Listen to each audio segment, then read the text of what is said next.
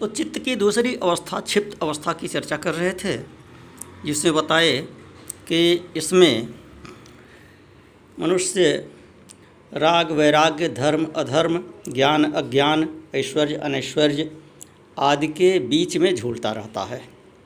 अर्थात जब तमोगुण सत्वगुण को दबा लेता है, तब अधर्म, अज्ञान आदि में, और जब सत्वगुण तमोगुण को दबा लेता है, तब धर्म, ज्ञान इत्यादि में प्रवृत्ति होती है। यह अवस्था साधारण सांसारिक मनुष्यों की होती है, ये बता चुके थे। अब तीसरी अवस्था पर आते हैं, जिसे विक्षिप्ता अवस्था कहते हैं। विक्षिप्ता अवस्था में सत्वगुण प्रधान होता है। साधारण बोलचाल की भाषा में किसी को विक्षिप्त कह दीजिए तो मारपीट हो जाएगी। लेकिन योग शास्त्र की भाषा में विक्षिप्त अवस्था साधारण मनुष्यों से ऊपर की अवस्था है। इसमें तत्व प्रधान होता है, रजोगुण और तमोगुण गौड़ होता है। इस अवस्था में सुख की अनुभूति होगी, चित्त प्रसन्न रहेगा, क्षमा की भावना रहती है, श्रद्धा का विकास रहता है, धैर्य रहता है, चैतन्यता रहती है उत्साह रहता है, शौर्य रहता है, दान, दया इत्यादि की भावना रहती है। ये विक्षिप्त अवस्था की बात कर रहे हैं।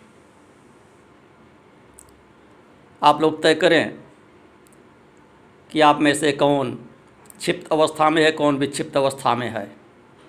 विक्षिप्त अवस्था में जो पहुँच गए हों, बहुत बड़ी बात है। योग की भाषा में विक्षिप्त अवस्था में पहुँचना बड़ी बात है।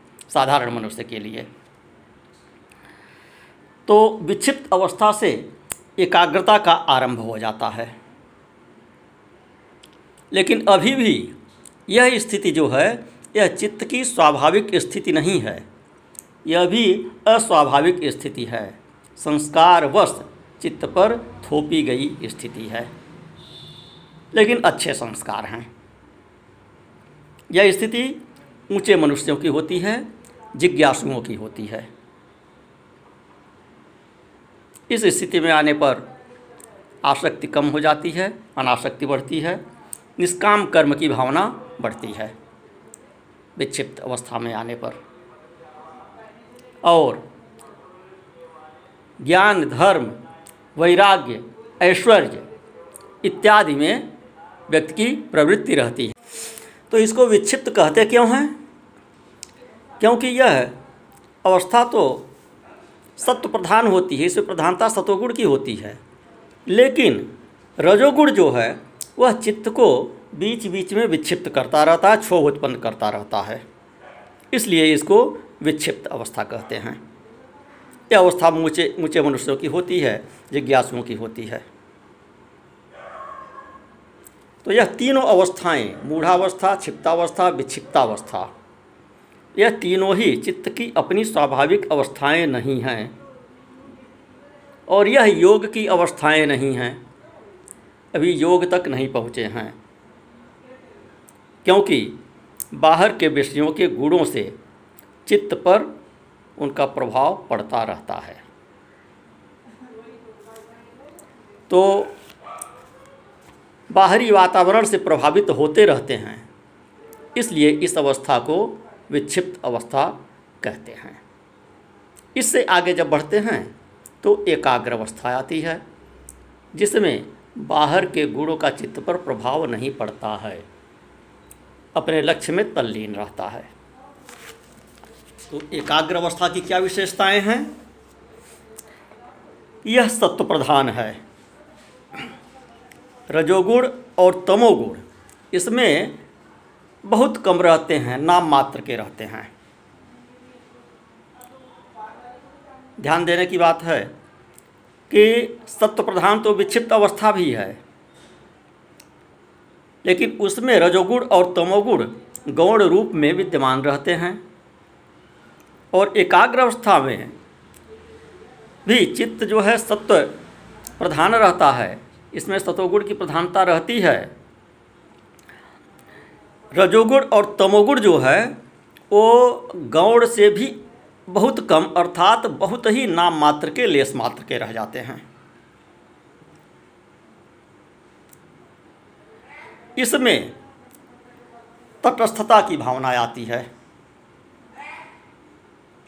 ऊपर जो भावनाएँ थी, मूढ़ अवस्था में निद्रा तंद्रा, मोह भय, आलस, दीनता, भ्रम इत्यादि क्षिप्त अवस्था में दुख, चंचलता, चिंता, शोक, संसार के कामों में प्रवृत्ति इत्यादि। विक्षिप्त अवस्था में सुख, प्रसन्नता, क्षमा, श्रद्धा, धैर्य, चैतन्यता, उत्साह वीर्य दान, दया, शौर्य इत्यादि। तो इन सब के प्रति जो प्रशस्त अवस्थाएँ हैं और जो निकृष्ट अवस्थाएँ हैं, इन दोनों के ही प्रति तटस्थ भाव आ जाता है एकाग्र अवस्था में। यानी सुख और दुख के प्रति भी चित्त तटस्थ रहता है। इसकी दशा जो है, वह योग की दशा यहाँ पर आरंभ हो जाती है और संप्रज्ञात समाधि तक व्यक्ति पहुँचने लगता है। यह स्थिति चित्त की स्वाभाविक स्थिति है। ध्यान दें, पहले की जो दोनों, तीनों स्थितियाँ थीं, मूढ़, क्षिप्त और विक्षिप्त, वह तीन की तीनों अस्वाभाविक थीं। संस्कार जन्य थीं। संस्कारों के द्वारा चित्त पर आरोपित की गई स्थितियाँ वे होती हैं। चित्त की जो स्वाभाविक स्थिति है, वह एकाग्रता ही है। बाहर के संस्कारों से के कारण, अपने कर्मों के कारण, जानबूझकर हम इसमें क्षोभ उत्पन्न करते रहते हैं। यह स्थिति, एकाग्रता की स्थिति, यह योगियों की होती है। यहाँ अपर वैराग्य आरंभ हो जाता है और वस्तु का यथार्थ ज्ञान हो जाता है।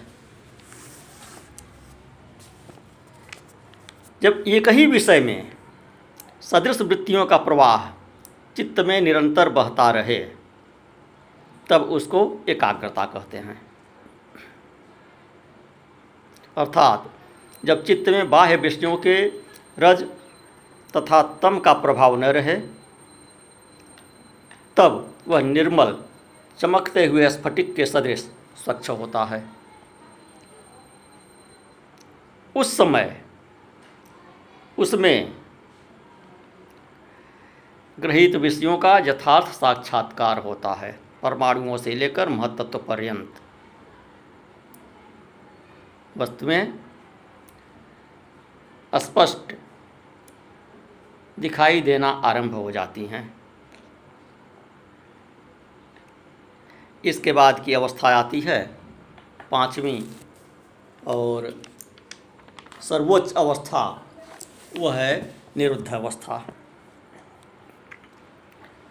निरुद्ध अवस्था का क्या लक्षण है? इसमें गुणों का बाहर से परिणाम होना बंद हो जाता है। चित्त सत्व में निरोध हो जाता है।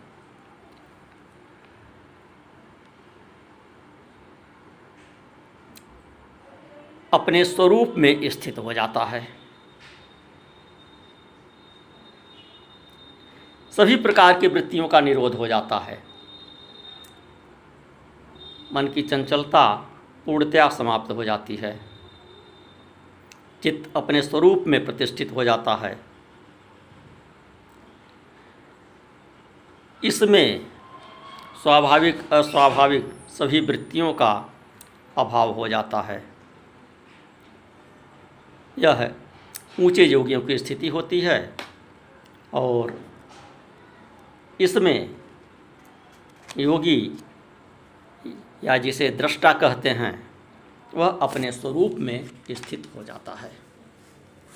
यह चित्त की पाँच अवस्थाएँ हैं।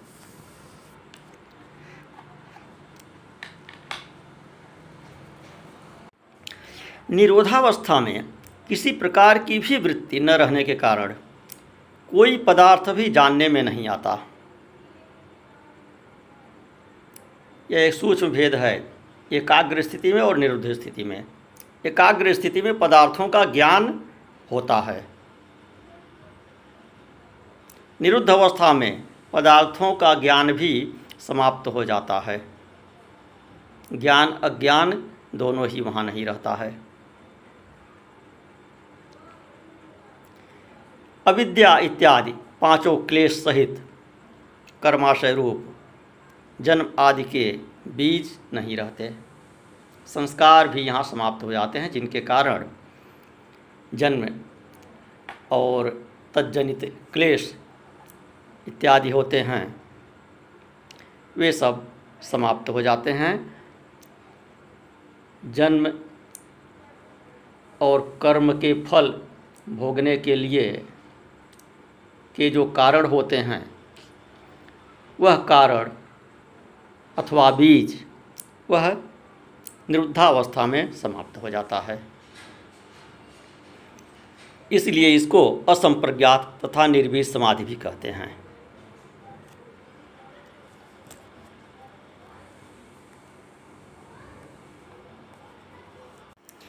अब यहाँ पर चित्त की परिभाषा को थोड़ा सा और स्पष्ट कर दें। पहले बता चुके हैं कि अंतकरण के चार भेद हैं, मन, बुद्धि, चित्त, अहंकार। यह भेद बहुत ही सूक्ष्म हैं कहीं कहीं पर माने जाते हैं और कहीं कहीं पर चारों का पर्यायवाची के रूप में प्रयोग होता है। और कहीं कहीं पर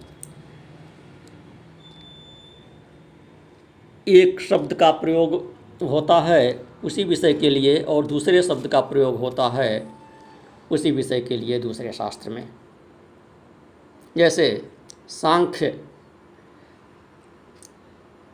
दर्शन में उसी के लिए बुद्धि का प्रयोग होता है और योग दर्शन में उसी के लिए चित्त शब्द का प्रयोग होता है।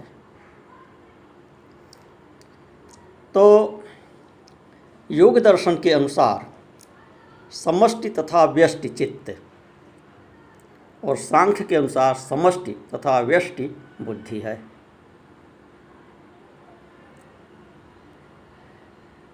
यह चित्त व्यष्टि रूप से व्यक्ति के लिए गुणों का साक्षात्कार कराने का साधन है। गुणों का साक्षात्कार हमको कहाँ होता है? चित्त में ही होता है। सत्वरजतम गुणों का साक्षात्कार चित्त में ही होता है। कहीं कहीं मन, बुद्धि, अहंकार और चित्त, इन चारों को एक ही भाव में प्रयोग कर देते हैं और कहीं कहीं पर चार प्रकार की वृत्तियों के भेद से इनको अंतकरण चतुष्टय कहा जाता है, अर्थात अंतकरण के चार भेद के रूप में स्वीकार किया जाता है। अर्थात संकल्प विकल्प करने से उसी चीज़ को मन कहते हैं, अहम भाव प्रकट करने से उसी को अहंकार कहते हैं, और उस संकल्प विकल्प